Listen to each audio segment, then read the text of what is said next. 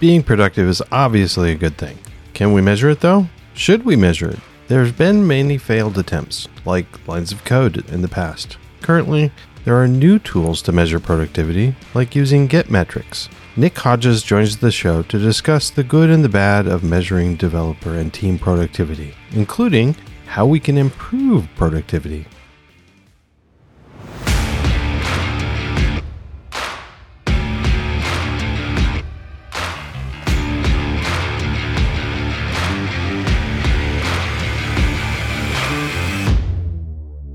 Welcome to Test and Code.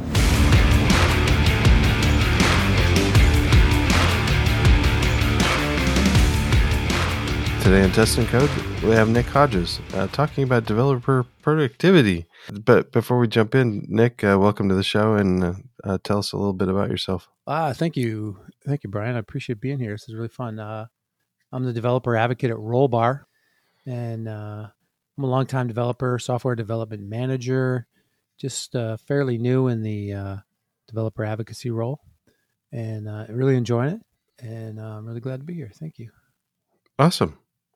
So, um, you came up with the the topic idea of developer productivity, but why? Why did why did you start caring about developer productivity? Well, uh, I was a uh, uh, developer for a long time, and of course, I wanted to be as productive as I could. And I, you know, as a developer, you can kind of know how productive you're being. You can kind of feel it. But then I became a manager, and I realized that was one of my jobs was to make sure that my team was productive. My the developers on my team were productive, and I'm guessing that uh, that's not as easy as uh, I found out. I should say that I, it's not as easy as one thinks to figure out how productive your developers are. Uh, there's no real, there wasn't at the time anyway. Back in back in the day, a real way to measure that. Um, you could do, you know, they tried the classic lines of code or story point completion and all that stuff, and all those were very gameable and didn't work and uh, hmm. so I became very interested in it. I had actually about you know light years ago in the uh, internet time, but only ten years ago in the calendar time, I uh, I wrote an article called you know Can you measure developer productivity? And I came to the conclusion that no, you cannot. And one of the reasons I came to that conclusion was a lot of uh, well-known software development writers had come to that same conclusion as well uh, Martin Fowler, Joel Spolsky, Scott McConnell, some of those guys just basically said, you know, at this particular juncture, we can't measure developer productivity because it's pretty much impossible to game or pretty much impossible to find something that isn't gameable. Okay. And uh, so that was my conclusion. And I came to the, uh, I came to realize that somehow, some way, though, I knew who my productive developers were. You know, there were yeah. there were uh, people on the team that were very good and people on the team that were good, and then occasionally you'd run across somebody that was not good, and um, yeah.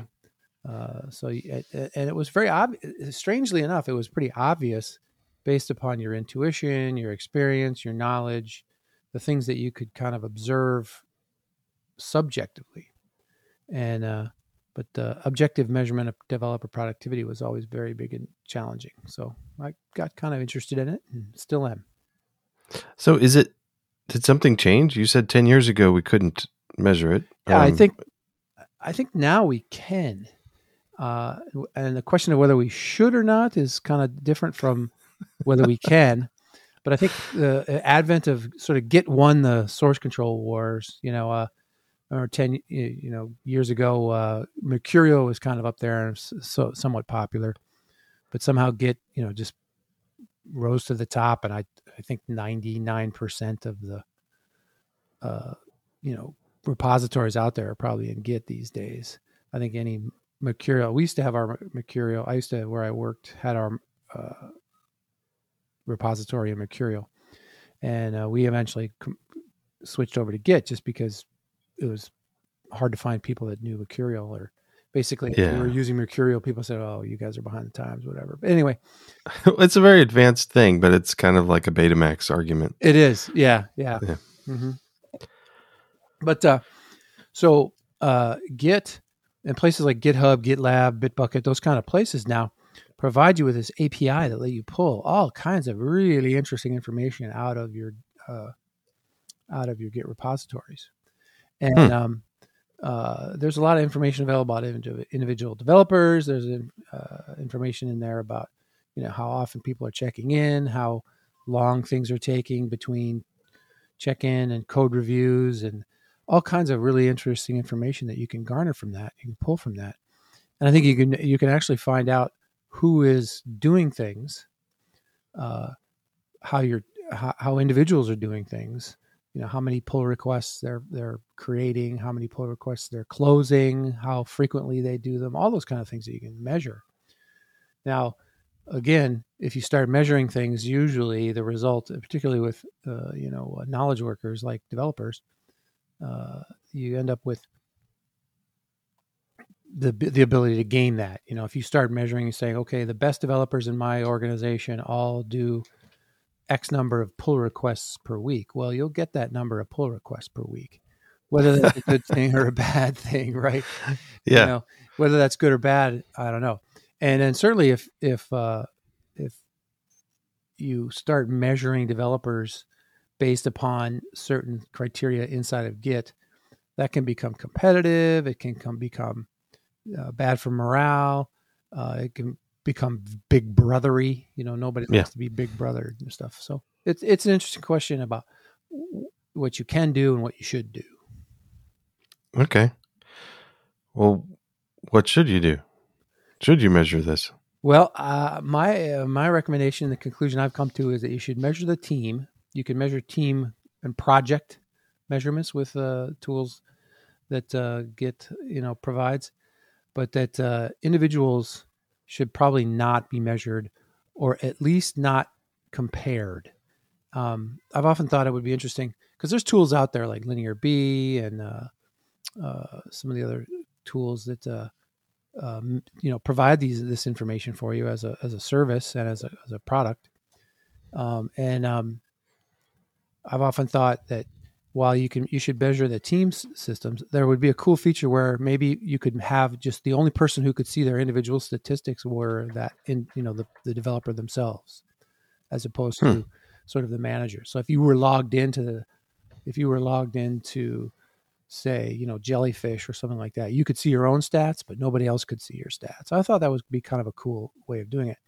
But i think what happens when you if you were to say allow individual stats to be broadcast out to everybody, you would start getting a competition or a rivalry, or I'm, I'm not sure what where I'm trying to think of it, between developers that you don't want because you want teamwork. You know, yeah. development's a team sport in my view, and uh, and you don't want people saying, "Well, he's got more," you know, he's he's got more pull requests or he's done more code reviews than me. I need to jump on that and start doing them well, you do kind of need to jump on and start doing them, but you don't want to be doing them just to get the numbers up. You want to be doing them because that's the right thing to do and it's part of the process. Yeah, I'm trying to figure out which ones I would really care about. I'd probably want to know things like um, when a I don't know if you can measure this stuff though. I've never looked into it, but yeah, things cool. like when a when a, a pull request is opened, how long does it take before it gets reviewed by people? Um, and and yeah, that's something that can be measured. And in fact, that's an important measurement, I think, for many teams. Uh, monitor that exact thing. You know, try and reduce that. One of the main measures that people measure now is cycle time. Yeah. Uh, and then so one of the segments of cycle time is pull request wait time. And uh, yeah, that's a very important statistic. Yeah, because when I'm when I'm in the flow, I'm I'm I've got a PRN um, on both ends of it. If somebody else has a pull request that they'd like me to review, I'm like, man, I'm doing stuff. I I'll I'll do it later. But if I've got a PR, I want everybody to just drop what they're doing and go review it right now. Somewhere in between is good. Um, we don't want people to to jump out of the flow if they're uh, in the middle of something, but at the same time, having those sit around too long, it just slows stuff down. So yeah, you know, yeah. and if you're going to provide feedback to somebody, you don't want the feedback to be uh, two days later. You know, hopefully you can get it within hours. You know, right? Because so, their mind is still in the problem, and you don't want right. to. Uh, yeah, yeah. Yeah. Another uh, really interesting measurement that, that these tools provide is uh, uh, PR average PR size, because you know you don't want your PR you don't want pull request to be too small, but you don't want them too big either. and so you want uh, as a team you need to decide how big you want your pull requests to be and then you want them to be kind of in that general area in that general vicinity of, of what a perfect pull request size would be depends on the uh-huh. team but you know you don't about 4000 lines of code changed right right and uh, you know and every once in a while you'll have a one line change of course but uh, you know for new features in particular you don't want to go uh, three weeks and then turn in six, you know, 60 files and 5,000 lines of code, like you said. It's not something you want to review. And then, of course, nobody will want to review that. And so it might sit around. And then there's all kinds of bad things that happen when your pull request size gets too big. So monitor yeah, pull was, request size is a real good one. I hadn't really thought about that too much before. I had, I, I can't remember a, a recent interview where I was talking about, somebody was talking about how, um, of breaking down uh, large refactorings into smaller chunks. So um, if you know part of it, part of it was uh, cleaning up the code so that it was uh, compliant to a um, uh, like PEP 8 or something. Right. Um, uh, maybe have that be one one pull request, and then the actual changing of the behavior be another one um, to just make it to break it into the different stages so that people are easy, can review it easier. And if it if not multiple PRs at the very least, uh, kind of reordering commits mm-hmm. so that the mm-hmm. so that the PR can be uh, viewed with the different commits. It's an interesting idea. Yeah, commit size is another interesting thing to measure because you don't want your commit. You know, you don't want to be a single commit to be you know fifty lines of code, but you don't want to have like fifty one line code commits either necessarily. so yeah. you want to try and you know commit small atomic things that occur, but you don't want to be committing too small, and you don't again don't want to be. It's like you know the Goldilocks, right? You don't want it yeah. too small. You don't want your commits too big. You want them just right. Yeah, or well, like the in the PR one, I or the the code cleanup one. If if you're if you've got some old code that's um like not compliant to the naming standards or something like that, and you're you're not doing functional changes, you're just doing you know non-functional mm-hmm, changes mm-hmm, mm-hmm. then that's easy to review tons of lines of code you can just say hey i threw black on it um, and it changed everything sure. but that that's all in one commit uh, there's nothing else in there um, pretty easy to review that yeah but. yeah fair enough um, well so are there okay so any other interesting ones that i think that are interesting for teams um, the one that's hard to measure sometimes but that i think is real important too and it's one that has gotten a lot of attention out there is uh, deployment time. The average time it takes from the time you commit to ma- you know to commit to the main branch, and that it actually ends up in production. However oh, long that time is, and uh, there's a lot of people out there who say that should be 15 minutes or less. Um, wow. Yeah. Uh, uh, Charity Majors from Honeycomb is very famous for saying 15 minutes or bust. You know, it's just you want the time from the moment you check your code in to the time you get actually start seeing feedback from it in production uh, to be as short as possible 15 minutes. With, again with the idea that if you start seeing problems you still have that issue fresh in your mind. It's not something that happened four days ago or four months ago for that matter you know something right.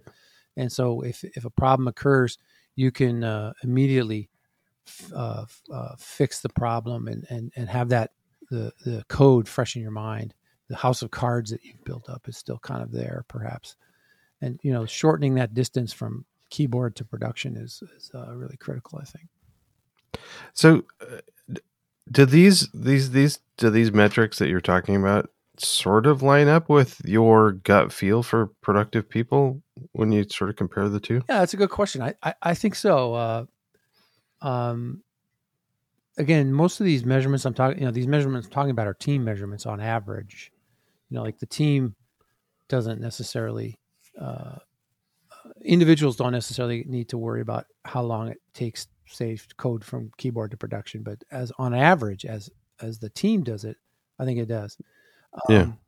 But I think, you know, as a say you're a senior developer or a tech lead or even you know a non-technical manager or whatever, if you're doing code reviews, you know which people you you end up knowing which developers are the ones who turn in code reviews that are well done and good size, all those good things.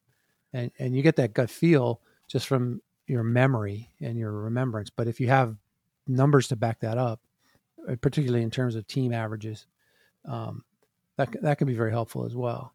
So yeah, I think. So go ahead. So do you think like let, us say um, uh, if a if a manager is not actually involved in the c- code too much, do you think they should still be involved with code reviews or no? Probably oh, not. Oh, I would think not. Okay. Um, yeah, uh, code reviews probably should be done by fellow coders. matter of fact, I'm a believer that even junior people should be doing code reviews of senior people. One from the learning process, and two so they can ask questions and and say, you know, hey, why'd you do that? You know, why'd you do it this way? Uh, why yeah. you know why did you choose that particular means of method of doing something? And um, and you know, a junior developer might find problems in a senior developer's code that might be a little, you know, ruffle some feathers or be a little issue of pride or whatever, but uh, that could happen. And oh yeah, and the learning is the learning advantage is huge. Of even with the questions of like, why did why did you do that? What does this have to do with this other piece of code? Yeah. Oh well, that's that's. I mean, you can it'll find holes in the the onboarding documentation and stuff too. So yeah, exactly. Yeah. Yeah. Um, so uh, uh, one of the questions we had down was, uh, what are some drags on this? So what what causes productivity to go down? Um well, that's an interesting question. And it kind of gets to, in my mind, it gets to kind of what productivity is. Like a really hard bug can drag productivity down, right? If there's like a really super challenging issue that needs to be fixed, and it takes you two weeks to f- track it down, fix it, and get it out in deployment, that that could be a real productivity buster. But then the question becomes, is that a productivity buster? I mean, if it, or was it just a hard problem? Was it just a hard problem? And of yeah. course, that's another reason not to measure people against each other is because sometimes people, senior developers, maybe work on hard problems, and the junior developers are given the easier problems to start, and then maybe that ends up balancing out over over time. But you know, if somebody's working yeah. on hard problems all the time, they're not going to seem quote unquote as productive as other people. Yeah, and, so, and some people, uh, I think it's like you were saying, measuring the team makes sense because as a team you got to have uh, this has to flow but if if if generally the different personalities are such that you know somebody really likes to do code reviews uh, yeah. Uh, a lot and jumps on those right away mm-hmm. great um, it's okay if it's one or two people that are doing uh, the the ones that are jumping on that right away right so. right now i've i've been in organizations where the all the code reviews were done by the technical managers or occasionally you know and then occasionally we'd we would we did them with this uh, sort of the technical leads, you know, the manager, not the manager per se, but the technical leads. But uh, I would encourage teams to to you know have everybody do code reviews, have everybody look in process. Um, historically, they've been sort of weekly things too. That's another thing. I think that's changed a lot. They used to be say every Friday we'd review everything that happened during the week. Whereas now, I think the idea is to try and review them as close to po- as possible to the check-in time. So, yeah, when the pull request is created, so they happen more dynamically rather than in a planned fashion. Well, if you did it weekly, would you hold off the PR or just go back? Would you go ahead and merge it and go back and review them after the fact? What I think historic, you know, back when uh, code reviews first started be happening, I think it was a weekly thing. But I think it was also at, at a time when, uh, you know, you wouldn't necessarily deploy immediately. Um, oh you know, yeah. There would be say a client server environment where you only deploy your new version say every quarter or you shoot every year for that matter. yeah. I mean, I, I, used to work at Borland where you know, on the Delphi team and you know C builder and Delphi and JBuilder tools like that. They'd release once a year. You know, new versions would release once a year. I guess it, it wasn't really that long ago when we, or maybe like you said, internet time. It was a long time ago, but uh, years wise, not really. Where code reviews were not something easy. I mean, it was. It wasn't. I mean, right now when I when I refer to a code review, I'm thinking of the the code review part of PRs so right. in Git in GitLab or GitHub or something, mm-hmm, mm-hmm. and um, and you could just see all the changes, what changed. You could see the old and the new, and what got deleted, things like that. Um, and but I mean, it wasn't that long ago where code review meant pulling people into a room Yep. and Yep. throwing the code up on like the new code up on the projector and somebody talks through it, talks about what what's going on. Yeah, you had to go to your Git client and you know find diffs and. and, you know, whereas now it's just all right there, like like you said. I- Yeah. And I think that has to do with our deployment schedules. I think so much of the development we do now is SaaS based and web based that um, you can deploy multiple times a day for you know. I mean, I think Amazon deploys a thousand or multiple thousands times a day.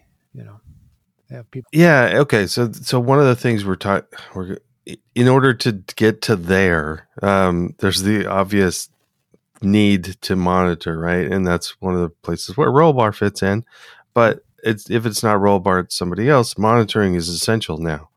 Um, Oh yeah, so Yeah. uh, that's you were you couldn't you couldn't deploy 15 minutes after a commit without without uh, monitoring in production, right? Correct. Yeah, like the notion that what and and that's the cool thing I think that you can because of monitoring, and uh, you know when you add in the fact that you know you've got a lot of the code you write is running on the client side, um, it's uh, it's important to know right away that uh, you can you you can know an error is occurring before your customer actually realizes it necessarily or uh, before your customer actually can get around to reporting it, you know, you could maybe even find it and fix it in a matter of minutes if you do. And that's like I said, one like you said, one of the things Rollbar does is report those errors even on from the client side into a system that lets you see them right away. So you can be monitoring production every, you know, constantly, and uh, you can associate a particular error with a particular release or a particular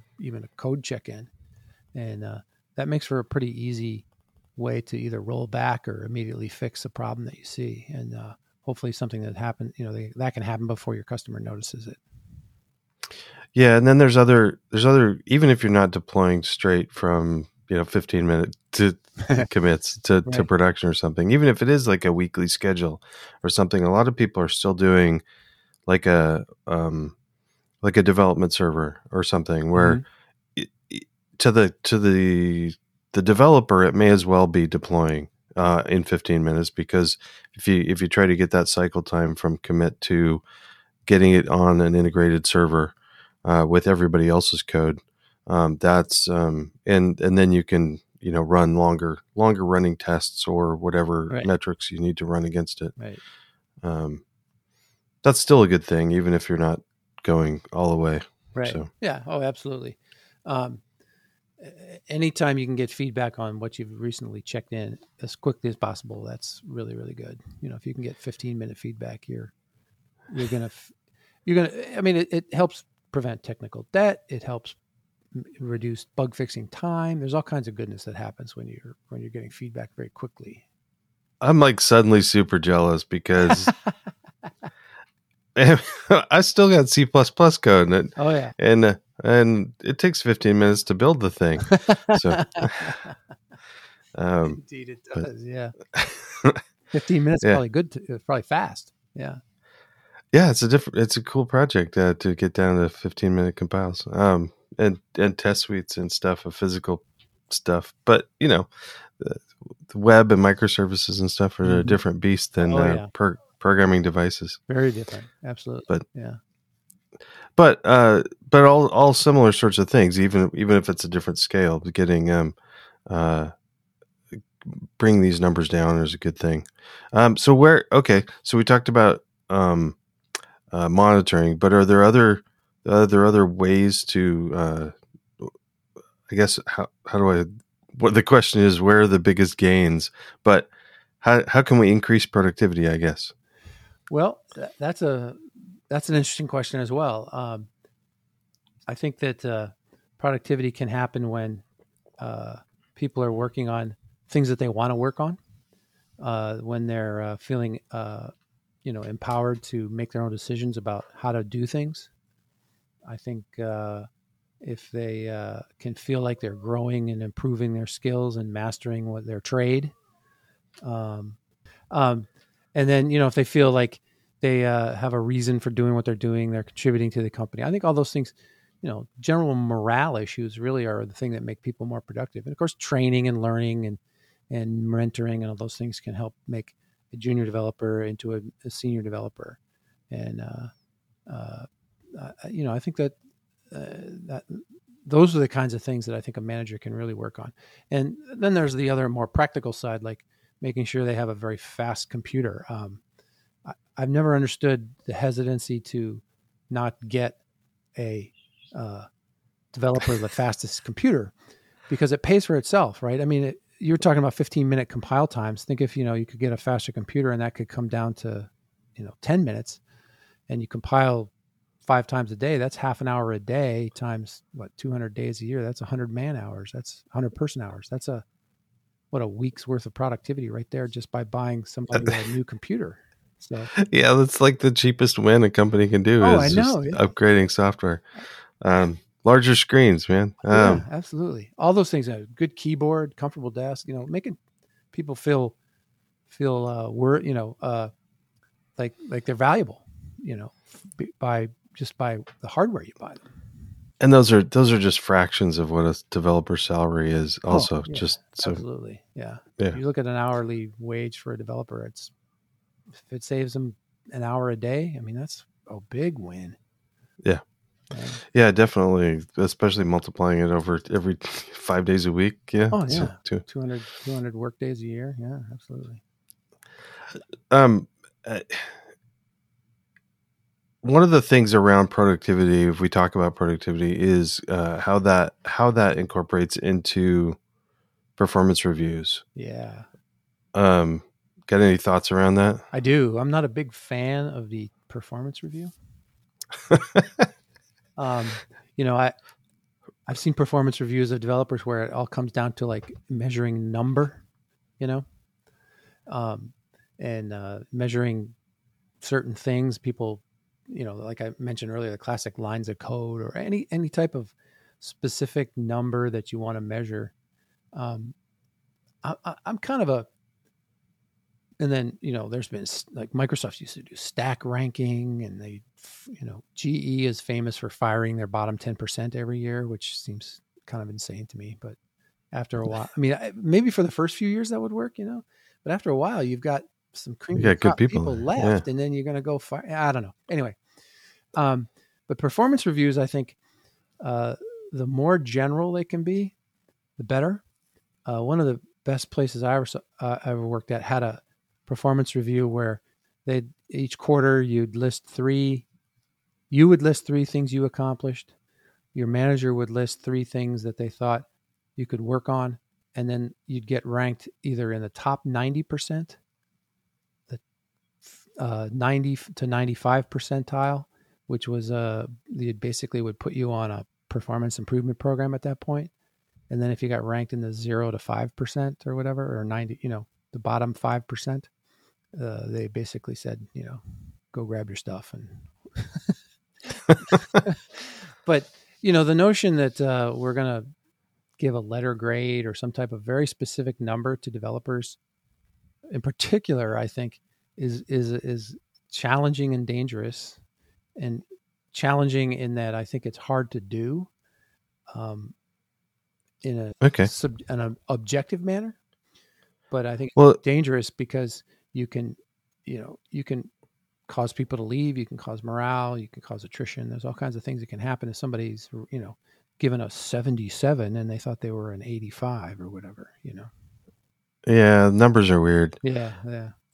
But there's also stuff like um I don't know, just and I, I don't know how th- this sort of relates to productivity, but this is one of those gut feel sort of things. Mm-hmm. But also, I know you like there's some people that if you give them something, it's going to get done and it's going to get done quickly. Sure. And right. and then other people that and and if they can't get it done quickly, they'll come back and they'll search for answers and stuff like mm-hmm. that. Mm-hmm. And there's other people that you know the same thing. If you give them to them, it's just going to take a while. Mm-hmm. Um, and and that may or may not be a good thing. If, if they're also an attention to detail sort of person that might be the prime thing for some tasks. Sure, but exactly. Right. um but there's there's that. There, there's that happens. And so uh, i guess let's not get around uh uh, performance reviews, but um, if if we don't tie these metrics into performance reviews, what are we doing for? What are we uh, what are we using these metrics for at all? Is it for looking for problems? Is it is it for um, what? Well, if you measure the team metrics, yeah, it's sort of a continuous looking for problems. If your pull request size starts rising, you can go back to the team and say, "Hey, you know, guys, we need to start shrinking our pull request. Not a lot, but you know, it's starting to get above what we want." Um, I guess for me, performance reviews maybe I'm weird. I I was never I'm never motivated by them. Um, I've heard that's not like, and then the other thing too is you know you don't want to wait till a performance review to let a let a person let a developer know how they're doing. Um, you want to let them know right away, and then if you've let them know throughout the year, hey, you're doing a great job. I rely on you. I always know you're going to come through. Or if you've been counseling a developer who maybe isn't doing that great, um, a performance review seems redundant to me. Um, yeah. I, I sometimes get the feeling that performance reviews are driven by HR, you know, that they want to have a number for everybody. They want to have a letter grade for everybody, whatever. Um, that may be part of it. Um, but uh, I, if somebody wants it, like some people, I like, I, I, like I said, I'm not somebody who is really into getting a performance review. It doesn't, you know, as long as as long as you're not firing me, I'm, I'm doing, you know, and you think I'm doing a good job, I'm okay. And you'll let me know that throughout the year. I'm fine. I don't need the performance review. Some people like them. And maybe the policy could hmm. be that uh, if you like the, like a performance review, I'll give you one. if you don't want one, I won't. I guess uh, for me as a, as a, uh, a software manager, mm-hmm. uh, as well, um, the only the only positive side I think of performance reviews is is that because I will have them, I have to think about them throughout the year. Yeah. I guess if I if I didn't have to do performance reviews, I might not be paid, paying attention to what somebody's doing good, what somebody's doing bad. Keeping track I, of it, yeah. Yeah, trying to keep track of it, whether or not keeping track of it's a good thing.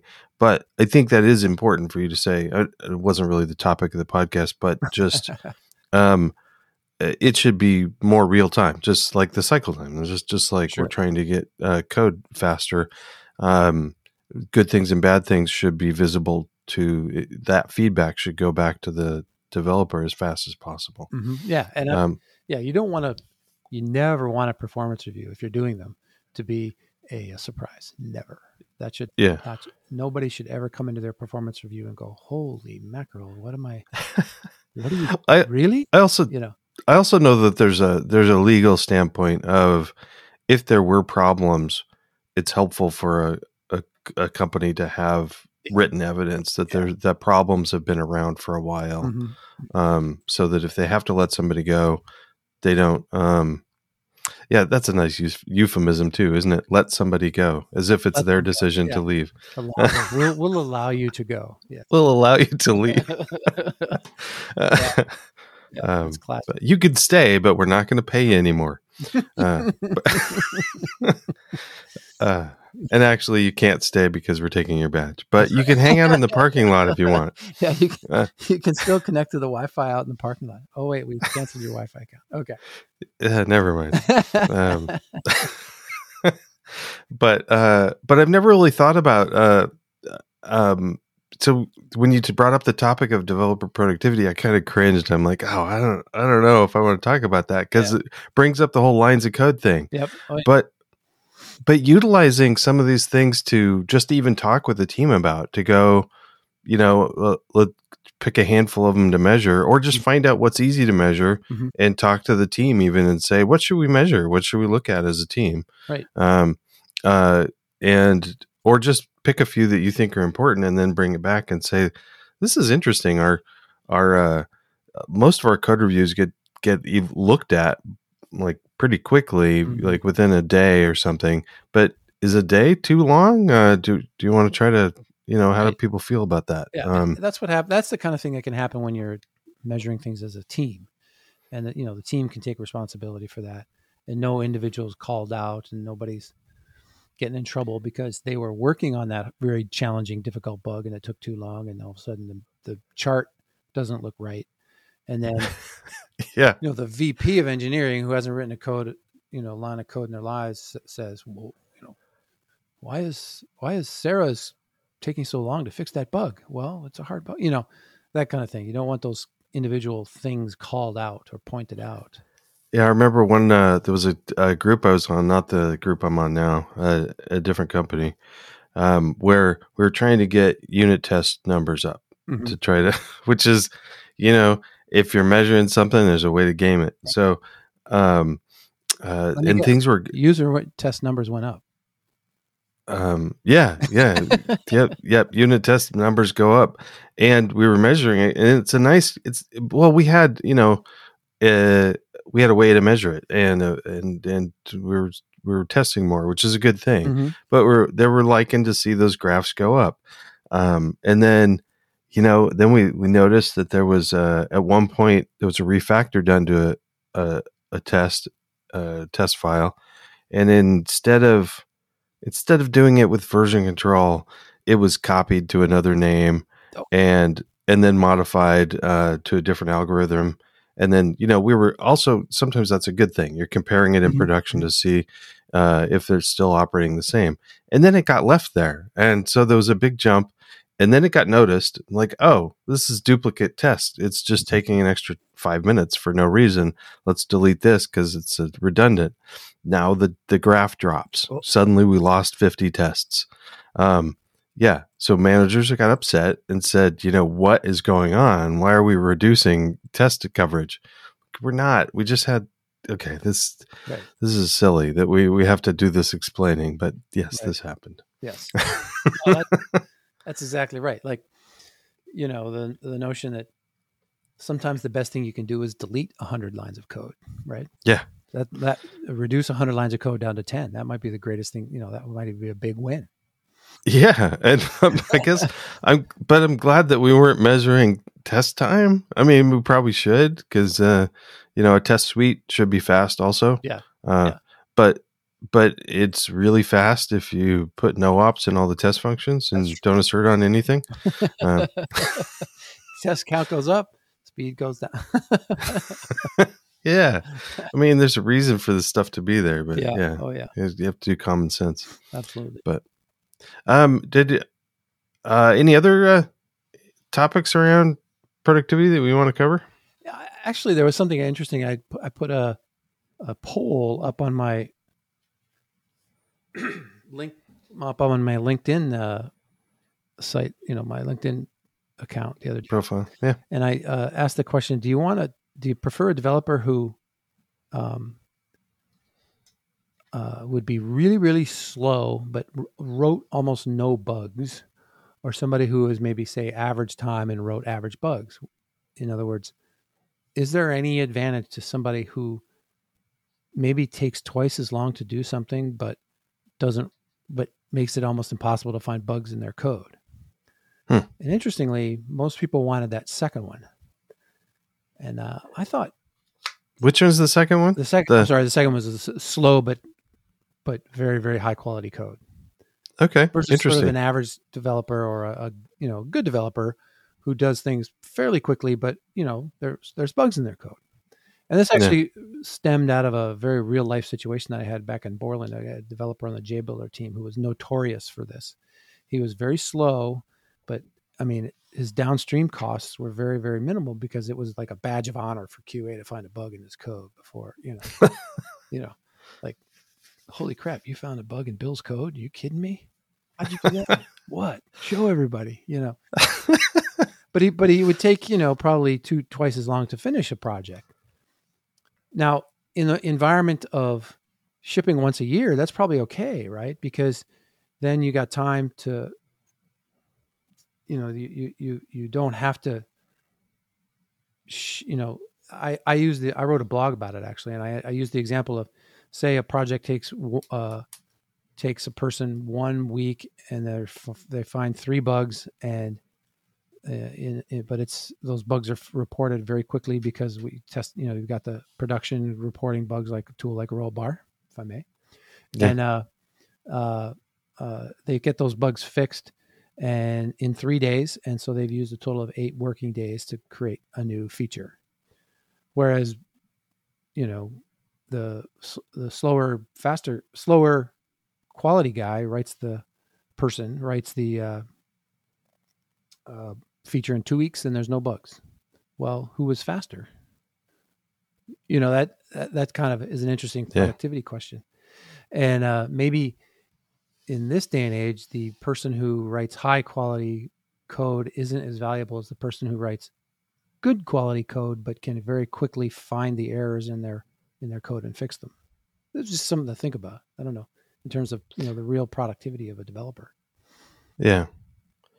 Yeah, we and we've we've got uh, it is interesting. uh, Different styles. I don't think you could compare the two really. Yeah, ultimately, if somebody's writing good quality code, it's hard to argue against that. Ultimately, so and- except for if it takes like three times as long Three or four times yeah, as long. that's true. Yeah. that's true. yeah, Yeah. So, yeah, interesting. Um, I was also it used to be more real. I mean, I guess without without uh quick systematic testing Mhm. uh, that's pretty thorough, um, and also uh, you know system level testing and testing in production, things like that. Um, if you if you can't do that, then there's definitely uh, there's definitely wins on, on the quality side. Oh yeah, yeah. Um, um, and it used to be, I, I guess, uh, utilizing that. Um, we we still had issues back then Mhm. of having people uh, get frustrated uh, with with slower people hmm um, Mhm. because they were, you know, I'm I'm doing this stuff, putting this out really quickly. What's what's going on with you? Yeah, but if you take a look at your code, there's a it's a there's got a bunch of bugs in it, and just because we don't have the test suite to catch them, we'll catch them later, uh, Right, and right. or hopefully we'll catch them later. Um, and people you would just wouldn't test that. I mean, we would we'd measure thing. It like you said, it also depends on what you're measuring. Um, if you measure uh, when we uh, have the ability to just throw it over the wall to QA and debugging and uh, and polishing it isn't counted against the time it took you to develop the feature. The time the time to develop the feature is really just looking at how fast did you push it to the next team. Right. Um, then you're gonna you, why do quality code? Just push it to the next team as soon as you have an idea down. Correct. Um, I used, I was a kind of a brat about this sometimes, and I would sometimes say, um, "Well, all the features are finished except for none of them work," um, and we're- we're we're now in the debug phase. So, or we better get writing code because we're going to have a lot of bugs to fix. yeah, yeah. So, um, or it's it's just got one defect that it's not implemented yet. Yeah, Um, that's its only deep. Yeah, good point. Yeah. I like that. Old school So- stuff like that. Yeah. I, th- I think that there's things are changing. You know, like because uh, you know the quick turnaround times just have changed the way things work. Observability has just changed the way code works. Right. I can remember being on beta tests of software packages back, you know, in 20 years ago when people would write the code and and the QA people would test it, but then it, it would hit it would hit the beta testers and beta testers we would find bugs. And now the time from the point when the code was written till the bug was reported is measured in weeks or months. And that's just not that's costly. You know, the farther away Yeah. a, the farther away a bug is found from the time it was written is is more you know the more costly it gets. Well, like I said, if if uh, you're fi- if you're doing turning them around and finding those bugs in 15 20 minutes, well that reduces that cost quite drastically.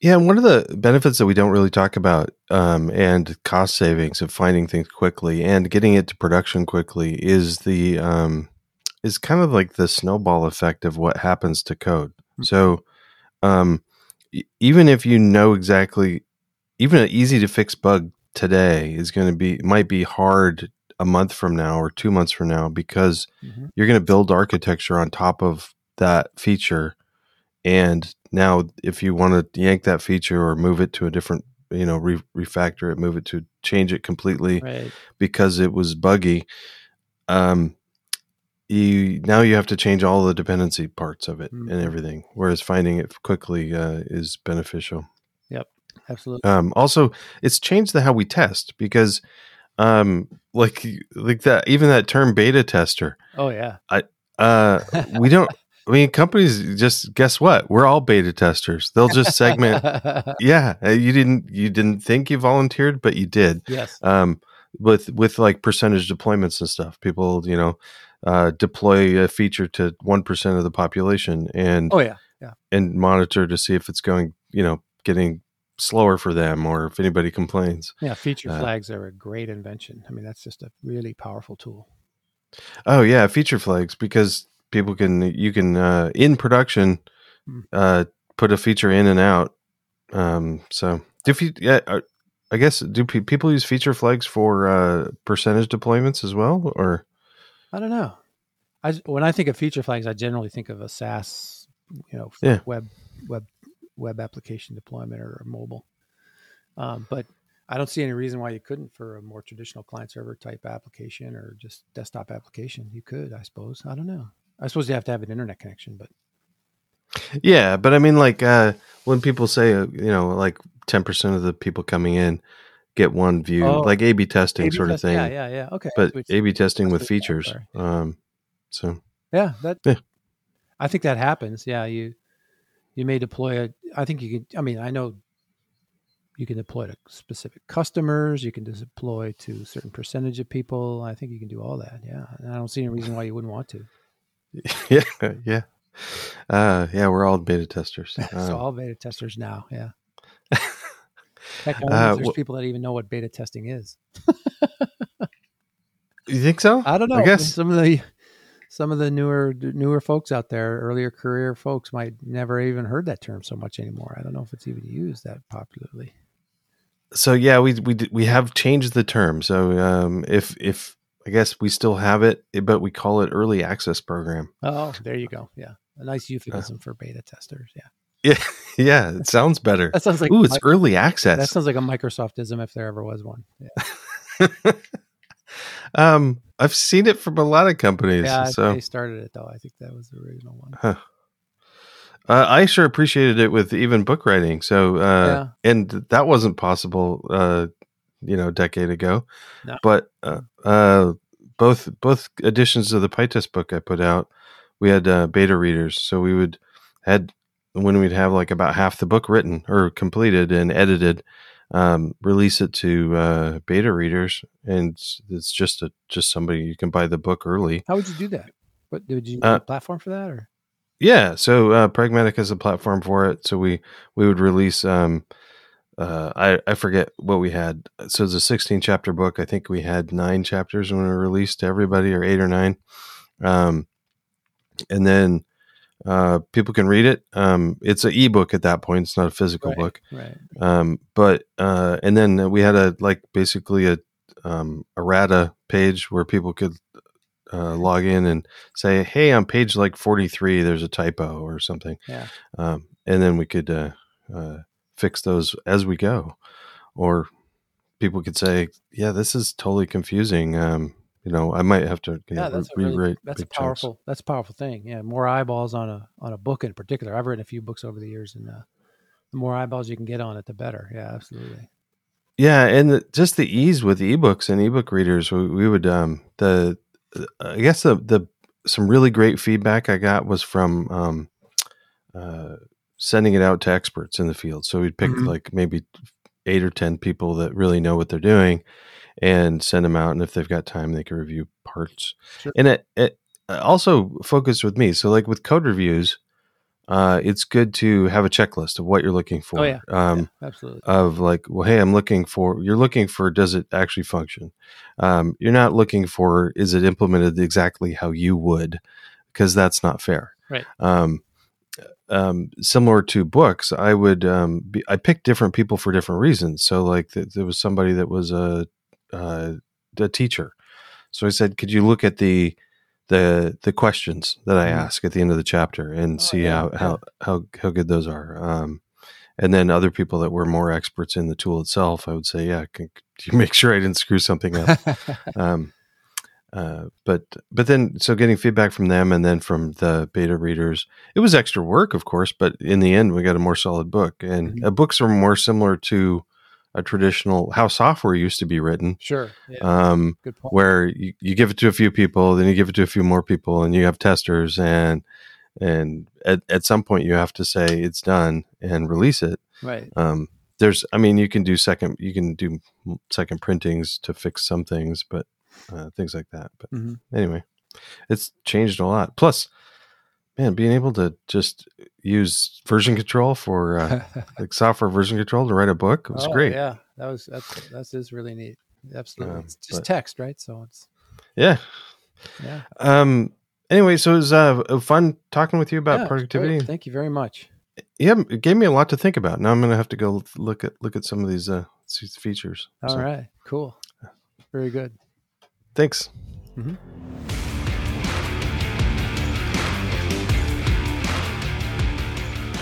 Thank you, Nick. Interesting discussion and a lot to think about. Thank you, Patreon supporters. You keep me motivated. Seriously, thank you. Become a supporter by visiting testandcode.com slash support. Every dollar helps. If you found this episode interesting or useful, please share it. Tweet about it, tell a friend, share with a coworker. Help the show grow by one. Thanks for listening. Now go out and try to have fun coding.